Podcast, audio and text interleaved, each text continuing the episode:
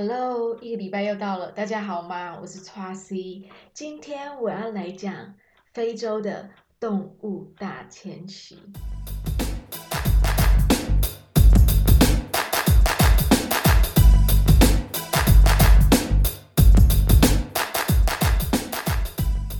应该大家都听过动物大迁徙吧？动物大迁徙呢，可是世界上非常知名的奇景之一，而且它呢不是建造出来的，它完全是大自然、宇宙中自然的流动。我呢，因为领队的身份嘛，所以我去看动物大迁徙，我去了七次，有时候一年会去到三次，就是看那一年的行程怎么排。那动物大迁徙呢，是主要在地球上的东非。非洲的东部这个地方，然后横跨两个国家是肯亚跟坦桑尼亚，但是呢，他们主要走动的地方呢是两个国家公园，就是一个是在肯亚的马赛马拉，还有坦桑尼亚的西伦格提国家公园。这两个国家公园加起来呢，就已经快要是一半的台湾。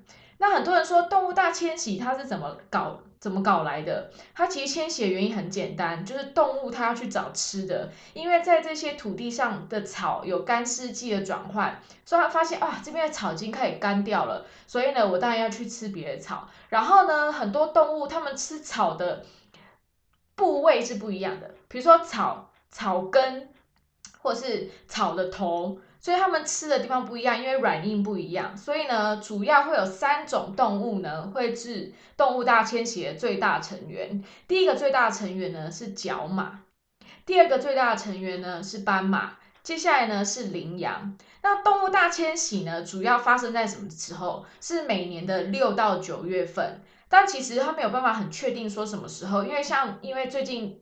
这几年的那个气候变迁，所以呢，他们的时间跟路线呢都会稍稍有一点不同。但是呢，他们这一年呢，这些动物一年大概走三千公里的路。那这些动物的数量是多少？因为很多人都有看过那个 Discovery，就是一些在电视节目里面或者看过人家分享的照片，都是一大群一大群。其实总数呢都是超过一百万只的动物。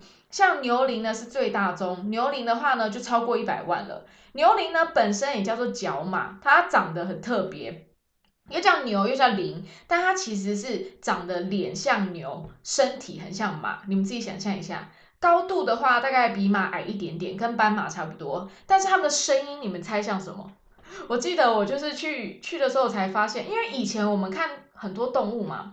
或是我们去动物园，但是跟动物园的动物离有一段距离，其实不太听到它们声音，然后也不太，我看了 Discovery，我也很少听到，就是比如说斑马啊这些的声音，大象那个我们大家都知道，或者狮子我们都蛮熟悉的，然后结果真的去了之后，也是第一次，因为去那地方我才看过牛羚这个诡异、这个四不像的动物，它的声音像猪。因为有时候我们去猎游，看到一大群的牛羚，我们的我们就会停下来，然后让大家拍照，然后很安静。因为其实你在猎游的时候，导游都会规定大家，就是大家要非常安静，就是讲话要轻声细语。因为动物它们只要听到有人的声音或是车子的声音，其实它们就会跑走。所以如果你要在那边尖叫，因为你也知道有些人就是看到动物，他就会很兴奋，然后就然后动物就会不没没送啊，很不舒服，而且他会觉得。有侵略性，所以他们就会走掉，这样反而就拍不到好照片。所以导游告诉大家，你要保持安静，因为你这样子才可以避免动物跑掉。这样。不过讲到这个，我最不喜欢就是有人会，比如说我们看到狮子，狮子可能狮子，我记得离我最近有到五步以内，它就在车子旁边。那有很多人说会不会很危险？其实不危险，因为狮子对我们人其实没有太大兴趣。人会在草原被攻击，大部分都是他们会觉得有威胁性。所以会被攻击，但是我们在车子里面，他们基本上都不会有什么反应，除非你就在那边鬼叫。那常常有人呢，因为离动物很近，他可以拍到很好的照片。可是动物它可能会动嘛，而且那时候都会有很多蚊子在动物附近这样子，因为他们可能觅食过，所以蚊子会来吃一些剩食在它们脸上或者是身上，然后都会有人就这样，就是要吸引他们注意。我超讨厌这一种的。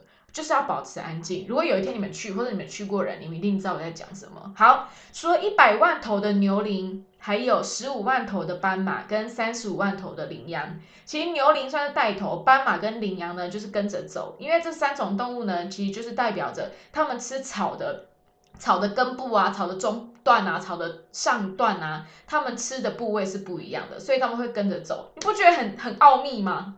就是宇宙中这种生命的循环，跟什么动物要吃什么，所以什么动物就会栖息在谁身上。比如说讲到这个，就常常会看到非洲水牛身上会有鹿。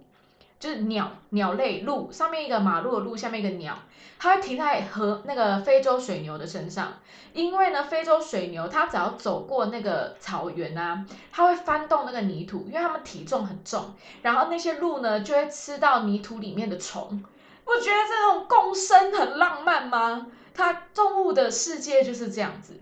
好，然后呢，这些上百万只的动物呢，它们这样迁徙，一年要走三千公里嘛，就在这主要这两个国家公园里面。它这国家公园很大，所以你真的不知道它每一次路线是哪里。但是中间呢，他们就是危机四伏。为什么？现在有的是走太远太累，受不了，他就。累死了，然后各种生老病死，就是会有新生儿的出生，但是他可能遭遇猎食等等的，就是也不猎食，其实也不管他们为什么会特别喜欢找。宝宝，因为宝宝的话，它的反应力没那么快，所以这是很方便猎食。重点还有过河，我觉得过河这一段呢，应该是大家普遍看到那个动物大迁徙的画面，就是过河，然后会看到哇，有鳄鱼在追这些动物这样子。因为大家知道鳄鱼本来就是肉食性的，所以呢，它是认真要吃这些动物。但是河里面还有一个动物，就是河马。河马呢，它并不是要吃肉，因为它是素食主义者。它叫做 hippo，hippo 呢，就是我觉得这英文名字取得真的太可爱了。但是 hippo 本人是非常凶狠的，因为我看过 hippo 们打架，很可怕。那个打输的真的是浑身会是血的那一种。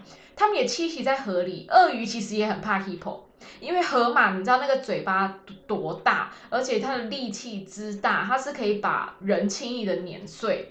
所以，但是呢，河马它是因为地域性很强，他们不喜欢外来的东西。他们跟鳄鱼也算是叠对叠的一种姿态，就是鳄鱼可能也会吃老快要老到就是已经没有力气的河马，这是有可能发生。但是鳄鱼本来是会有一点点怕河马的，因为在天生的体力上面的差异的关系。所以河里有鳄鱼跟河马这些动物在过河的时候，因为它走这几个几里的路，一定要过河才能去到他们的目标。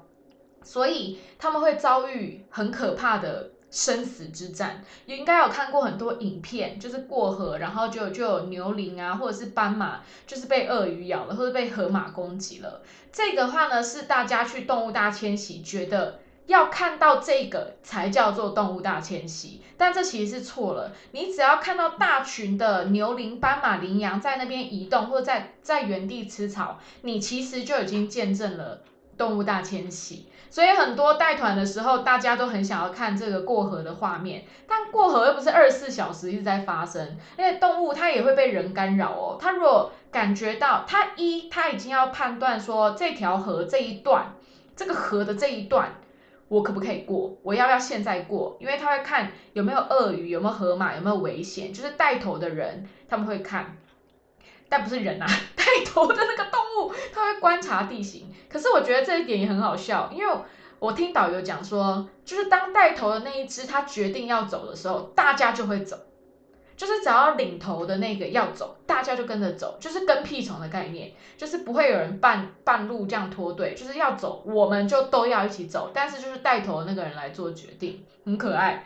然后就是过河，他除了看，就是他自己要。看，就是整个环境可不可以过以外，还有如果有猎油车造成太多的噪音之类的，他们也会感觉不对。所以其实我们人也无形之中一直有在干扰这个动物大迁徙的事情。那我去了七次，我有看过两次过河，两次。算是运气不是太好的，因为我很多同事去，就是几乎每次都看得到。但是有看过一次过河是很 peace，大家就是直接走过去，没有看到鳄鱼啊，没有看到河马。第二次就有看到，然后有看到鳄鱼，就动作比较慢，所以没有追到。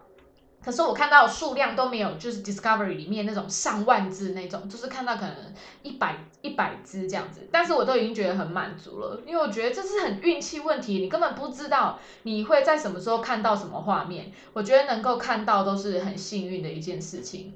那你怎么看动物大迁徙？主要呢，如果你有机会去参加的话，去动物看动物大迁徙呢，就是都会是坐猎游车。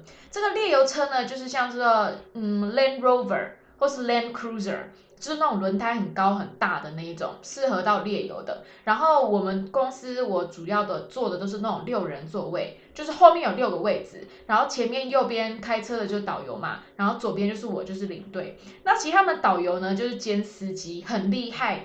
他们哦，到了国家公园里面，因为国家公园里面是完全没有任何人工的东西，但是他们要怎么认路？国家公园都爆大的，他们怎么认路？他们都是看那座山、那棵树，还有那颗石头，在来这样认路。所以他们就是做了好好几年，很非常非常专业的人。然后他们就是，比如说旺季的时候，就是每天就是载着客人去找动物这样子。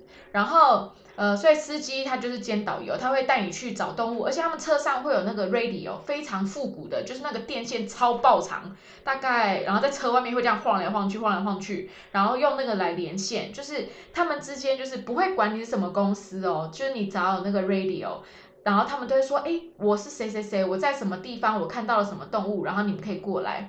所以猎游有时候就是是大家这些司机们互相合作，然后互相传递消息，但大家并不会藏私，因为我觉得，我觉得台湾在一些文化上面人很爱藏私，就是没有办法那么分享。可是我觉得在跟司机导游他们合作的时候，跟在看到他们在做这个旅游业的这些人们，我可以感觉到他们是很愿意共享。就是大地上的资源，我觉得这件事情是很很温暖的。那猎猎游的时候呢，主要是什么时段？就是清晨跟傍晚。傍晚，好，为什么是清晨跟傍晚？因为动物跟人一样非常怕热。那这边再来讲到，有很多人觉得非洲非常热，这其实是一个错的想法。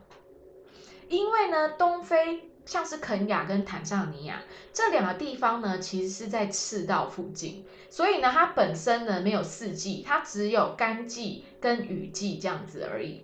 然后在然后再加上它的土地的海拔很高，所以它其实气温还蛮低，温差蛮大的。像是六到九月去的话，白天可以低到十度以下，但是中午的话可以热到三十五度左右，但最热也就三十五度左右而已啦。就所以其实天气很舒服，清晨跟傍晚就是你要穿个外套的那种，然后中午就是可以穿短袖。那动物就跟人一样啊，怕热，所以正中午呢，它就会去躲起来，然后清晨跟傍晚的时候会出来散步，或者是出来觅食。所以，我们人也是在这个时间去猎游。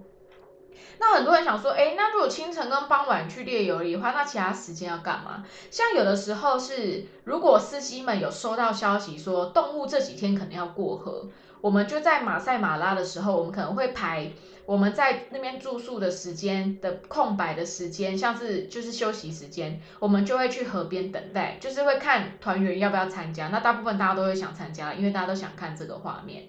那这有讲到，那其他如果没事情做的时候都在干嘛？因为呢，在看列游的行程，你都会住在国家公园里面。然后国家公园里面，像是我带的团，就是团费比较高一点哦。这个团费费用真的是蛮厉害的，应该是我目前带过的。团体中费用最高的，因为你要包车、包司机这样子，然后住宿都是非常赞。可这个住宿呢，因为我也去住过杜拜，我也去过杜拜，我就觉得杜拜跟阿布达比的饭店真的是金玉其外，败絮其中，啊，就是有点像暴发户，就外面弄得很奇花，但是里面的细节其实很不精致。但是在非东非的住宿是我的最爱。他的住宿呢，就是都会在国家公园里面。然后他们的设计，因为其实大部分的老板都是英国人，你们也知道，以前东非呢是被英国殖民过的。然后英国所以有那个狩猎风格，英英式狩猎风格嘛，这应该大家都稍微有点接触过。如果你没接触过的话，你想要用电影来了解，你可以看一部电影叫做《远离非洲》（Out of Africa），是梅丽史翠普演的。那一部的话，你就可以看到非洲大草原，然后还有看到就是他们英国狩猎的时候的的形态这样子啊，可以去看那部电影《远离非洲》啊，很旧的电影啦，但是我觉得非常好看。哎，那是真人真事改编。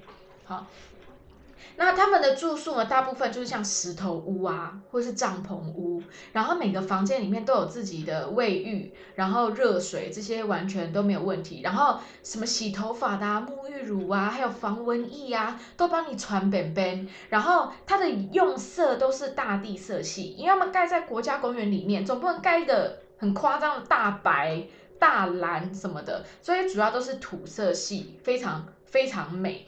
就是看那个地方它的原生地的有什么样的建筑，就是有什么样的食材，呃不是食材啊，什么样的建材就有什么样。因为我刚刚在卤肉，所以我现在其实有点饿，因为很香。但我想说我要录完 podcast 再讲，再来再来好好的享用我的卤肉这样。所以我刚刚不想讲出食材这个字，就是用当地的建材，然后去盖造盖去盖那个房子。然后我自己最喜欢的是帐篷风格的，因为帐篷风格都是做的很很 fancy 很好看的那种。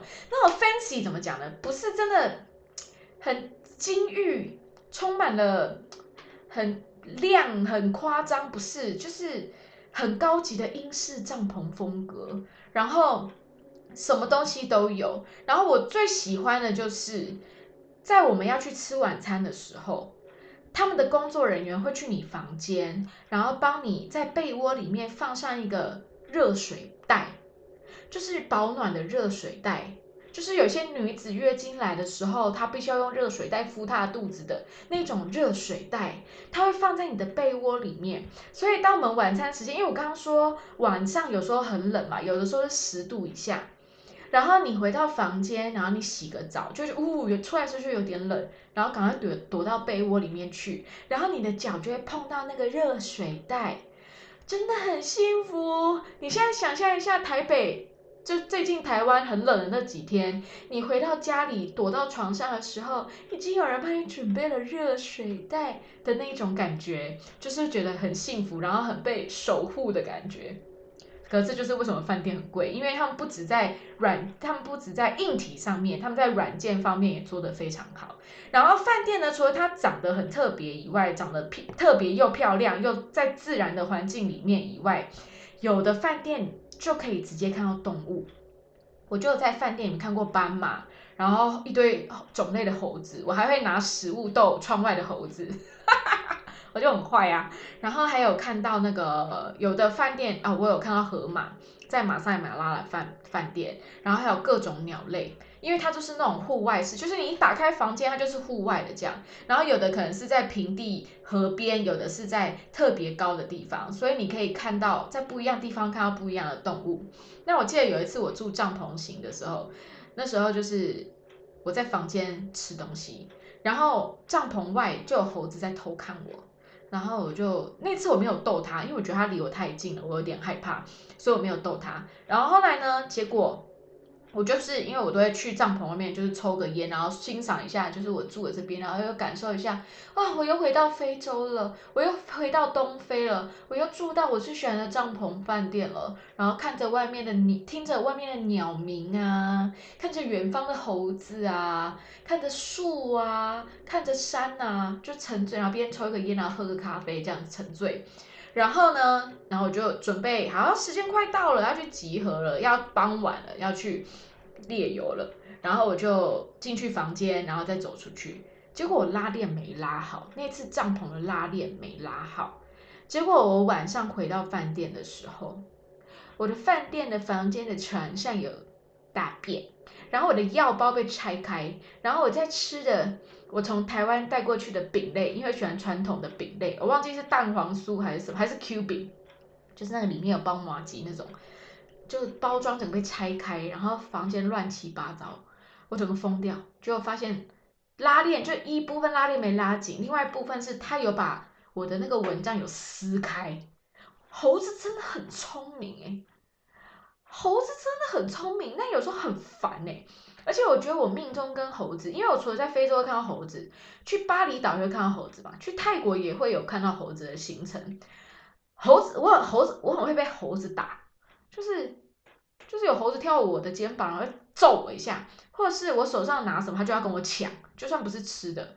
可我命中跟猴子有点相克，反正我反正就变成那样，就变了一场灾难这样。但我觉得超好笑，就是又气又好笑。但是我自己是觉得非常幽默，我觉得很可爱。重点是走去吃晚餐的，走到外面大概走了一百公尺之后，发现我的那个 Q 饼的包装 被丢在草地上，我真的快笑死，真的很幽默，很可爱。所以如果你们去记得，如果有去非洲，有在公那个国家公园里面的环境，记得房间都一定要关好，对。不能像我一样这样子。但，如果你不 care，你想要看一下多精彩的话，那还是欢迎你敞开你的房门。但是也会造成工作人员的不适，就是了。好，那去非洲呢？大家最想要看什么动物？就是动物大迁徙的时候，大家其实除了想看那个过河的画面，另外一个就想看非洲舞霸，就大家去都会收集。然后这也是呢，司机都会帮大家找的动物，因为你到处去，你每天都可以看到牛羚，每天可以看到斑马，每天可以看到这各种羚羊。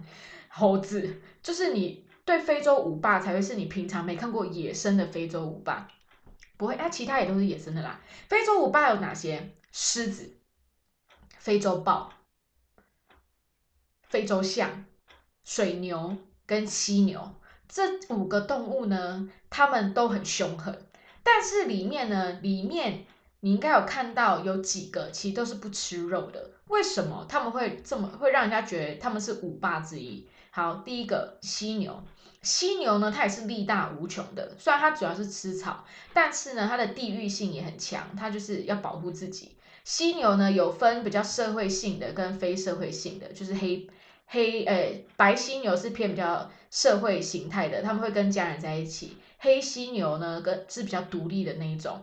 然后呢，因为比较不社会性，所以它也比较凶狠。但是里面呢，非洲象。大象呢是大家最不敢靠近的，就是司机每次看到大象，车子都要停一段距离。一部分是因为它的体型非常非常大，它的力量也非常非常大，它只要脚一踢过来呢，那我们车子绝对会翻掉。而且你看到大象呢，很少看到一只的，你如果看到一只的，通常都是公象。因为呢，你主要都会是看到是那种社，就是一个一整个家族，那一整个家族带头的就是妈妈，然后呢，中间就是年轻的小孩，最后面呢，可能就是家族里面的其他也是稍微壮年一点的大象这样子。所以你通常看到大象都会是看到一群的。那公象的功能就是来黑咻黑咻黑咻完了，你没用了，你就可以滚了这样子。所以呢，母象呢是整个大象家族里面的领头，就是最重要的那一个人。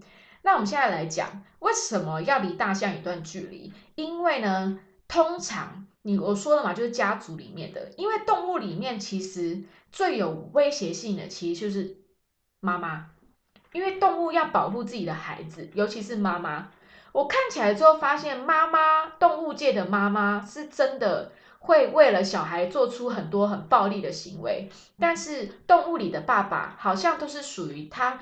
就是黑咻黑咻完，你就可以走了。就是你其实不是那么重要，你就是只有精子稍微有用。除了精子以外的话，你不太需要出现在我们这个圈子里面。大象是标准的这种状态。那因为妈妈她后面有小孩。所以呢，当他看到有人过来，就是车子过来的时候，他们警戒心非常非常强。所以这就是为什么大象是非洲舞霸，而且是我们司机会告诉我们，真的不能离大象太近的原因是这个。另外一个，我们回来讲到狮子，狮子就例外。狮子的话呢，通常就是公狮跟母狮跟小孩一起生活。但是狮子呢，大家知道它看起来很霸气，它真的很霸气，它是属于那种。他算是一家之主，但是他是什么事都不用做的一家之主。因为呢，好啦，也没有什么事不用做了。他一天呢会跟他老婆，也不一定只有一个老婆，各个老婆打炮七十二次，但是一次只有三秒钟。一天他可以打炮七十二次，哇，听起来哇，但是每次只有三秒，为什么？每次呢，当我看到狮子在打炮的时候，我就要拿起我的相机要拍。我天啊，可以看到打炮的画面，太精彩了！野生狮子怎么在打炮？哎，相机一拿起来，它就倒下了，因为三秒已经结束，而且它会只用倒的哦，就是它也不是说哦，OK，我后退一步这样子，不是，它就直接倒下，就是它已经累了。然后公狮的功能好像就是这样子，因为母狮呢是主要是猎食的那个，跟照顾小孩。然后母狮，我觉得就可以用阿信来形容，就是猎食啊、捕猎啊，主要都是母狮们在做的。公狮好像就在那边躺，因为它躺了是酝酿下一次的打炮这样子。所以很有趣。那我自己呢，最爱的动物是一个是斑马，斑马，斑马，大家应该都都到处都看得到吧？斑马本人更美，它那个身上的线条，而且呢，我自己看过草原斑马跟细纹斑马，一般人看的斑马都是草原斑马，草原斑马呢比较嗯胖肥一点，细纹斑马比较精瘦一点，那细纹斑马。就顾名思义，它的斑纹，它的那个线条是比较细的，然后它脸比较瘦，看起来比较有智慧这样子。但是他们的屁股都非常肥嫩，因为呢，每天都可以看到斑马，都看到是上千上万只的斑马每天。但是他们动作有点慢，因为通常车子你开到可能离它只有嗯几公尺啊，可能只有三公尺的时候，它才会发现你在它旁边。他就是有点呆，有点好笑。他，但是他虽然看起来很温和，有点呆，但他其实很有力。因为有一次我们住那个石头屋的饭店，然后也是吃完晚餐要走回房间，然后呢就在有就有一只斑马出现在客人的门口，然后那时候客人呢就是就是很。就是它就是野生动物嘛，你能对它有什么期待？他可能试图想要把它对待宠物一样的对待它，就是靠近它要跟它合照，然后就被斑马踹，当然会踹你啊，因为你对他来讲就是威胁啊，反正就被克斑马踹，然后踹到就 OK 这样子。所以大家务必要记得，看到野生动物，你真的不要想象说它是你心中想的那个模样。看到野生动物就是要保持适当的距离。斑马呢，就真的长得很漂亮，真的是我最爱之一。但是它的声音像狗，原来它叫的声音是像狗。我觉得有时候，我觉得声音真的很重要，声音真的很 真的很重要。对，尤其它长那样，然后声音又那样，确实有，因为他觉得它声音像狗，就会觉得它更笨了一点点。可是这样好像在说狗笨，我觉得不对，因为狗太贴近，因为可能对于斑马的期待会像马。会觉得它应该是要很奔放、很自由、很机智的那一种，但是殊不知它声音像狗。OK，但我也没有在攻击狗，但我不知道你们懂不懂我的那种感受，就以为会在更洪亮或者在雄伟一点的那种声音。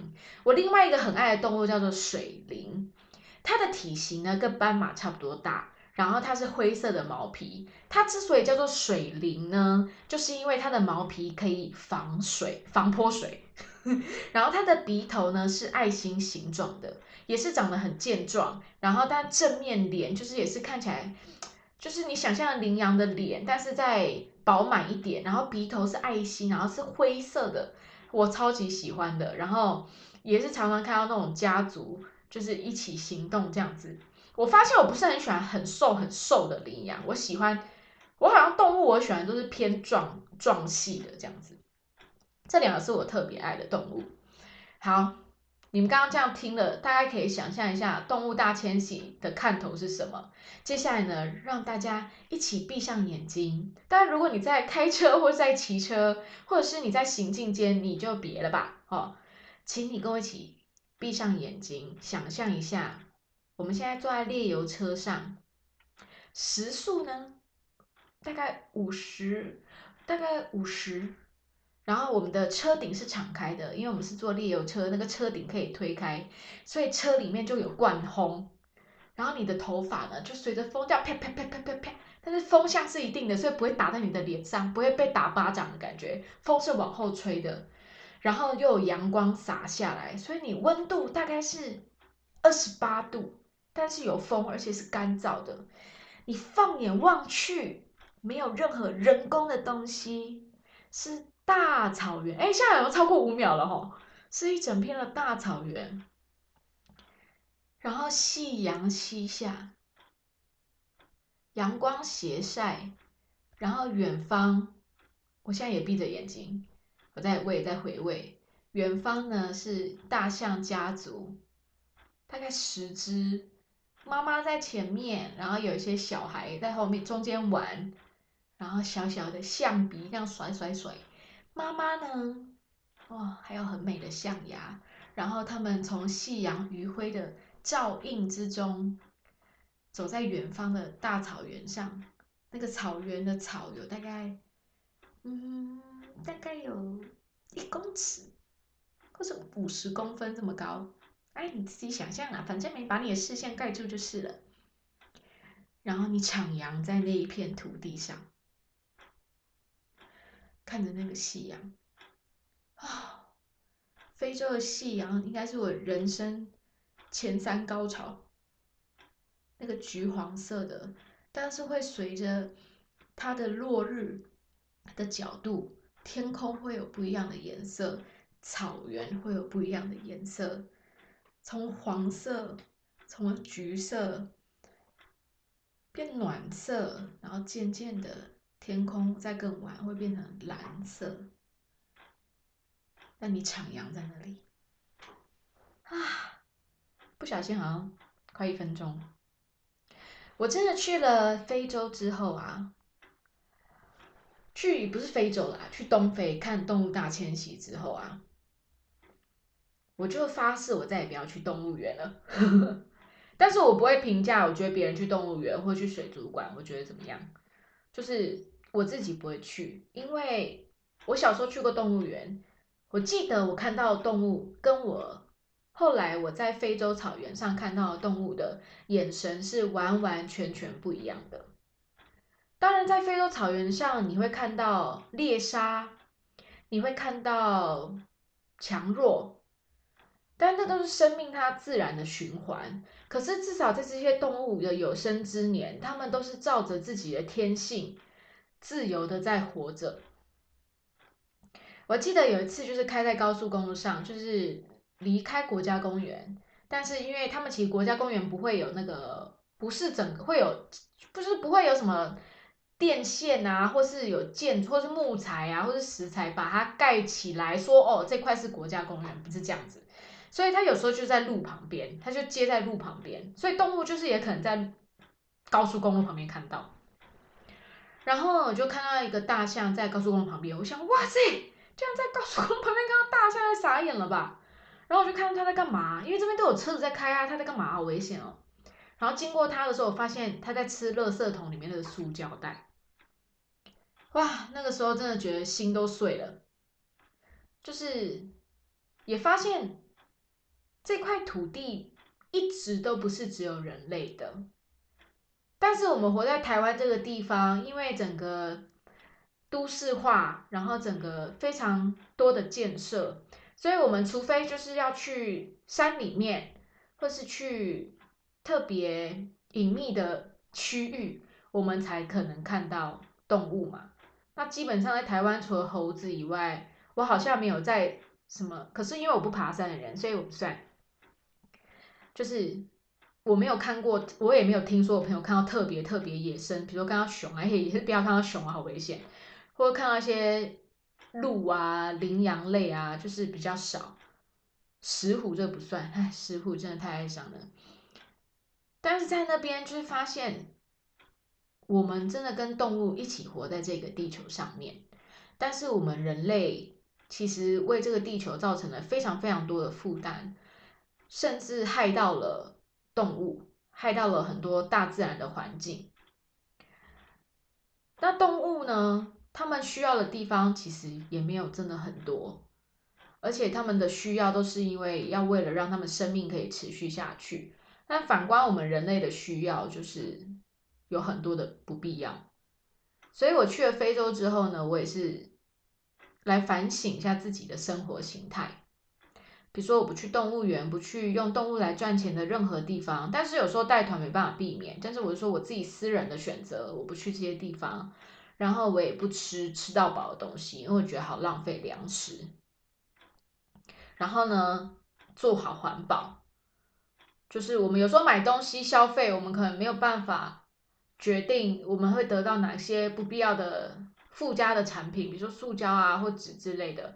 但至少在我们自己生活的能力之内，我们尽量少用到这些东西。而且，就算用到这些东西，我们一定要做好环保，就是尽全力的少量的去消耗地球。然后，比如说有时候带团出去去一些热带国家，有一些客人就会跟我讲说：“哎，你看我很聪明，我现在房间冷气啊用别的卡卡住，这样我等下回来饭店的时候就还是会很凉。”那我当然会是看人讲啦，就是遇到一些我觉得他是可以理解的人，我会说我觉得这样子不太好，因为其实虽然冷气的这些耗材对于地球二氧化碳跟暖化，它不是主要的原因，是牛的废弃物才是主要的原因，就是畜牧业这样子。但是如果我们每一个人都减少这些事情的发生，或或许许可以再更减缓大自然的变化跟气候的变迁吧。我也不知道这样够不够，但是我觉得至少从自己能做多少而做起。不过去了非洲，我就学会地球不是只属于人类的，地球是属于所有的生物、所有的植物。所以我觉得我们都要一起珍惜，然后改变一点点自己平常生活的习惯，然后感谢。我们在这一个世代，我们还能够看到这些东西，然后努力的去保护它们。这就是动物大迁徙，我去了七次，让我学会的最重要的一课。希望呢这一集呢，虽然没有照片，没有画面，但你们也可以上网去看看，去感受一下。然后也希望呢，有一天呢，我也能够再踏上那一片美丽的土地，它真的滋养了我很多很多的东西。好啦，那这一集就到这边哦。然后听说呢，台湾开始有因为医院的关系，所以有多了本土案例。我希望呢，大家一样戴好口罩，勤洗手，照顾好自己。所有的恐慌都是不必要的。我们已经做得很好，很努力，然后也不需要恶意的言语，那些对任何事情都没有帮助。然后我在德国仍然一切非常安好，努力在做着自己的事，过好自己的生活，那就是最重要的。所以谢谢你们呢，跟我一起共享的这三十几分钟。然后下一集呢，我会来讲一下我在肯亚跟坦桑尼亚遇到的关于人的故事。我们下一集待续哦。谢谢你们跟我共享这一些时间，虽然呢我们在不一样的时间、不一样的空间，但是非常谢谢有你在。希望呢你会有非常美好的这个礼拜。我们下礼拜见，拜拜。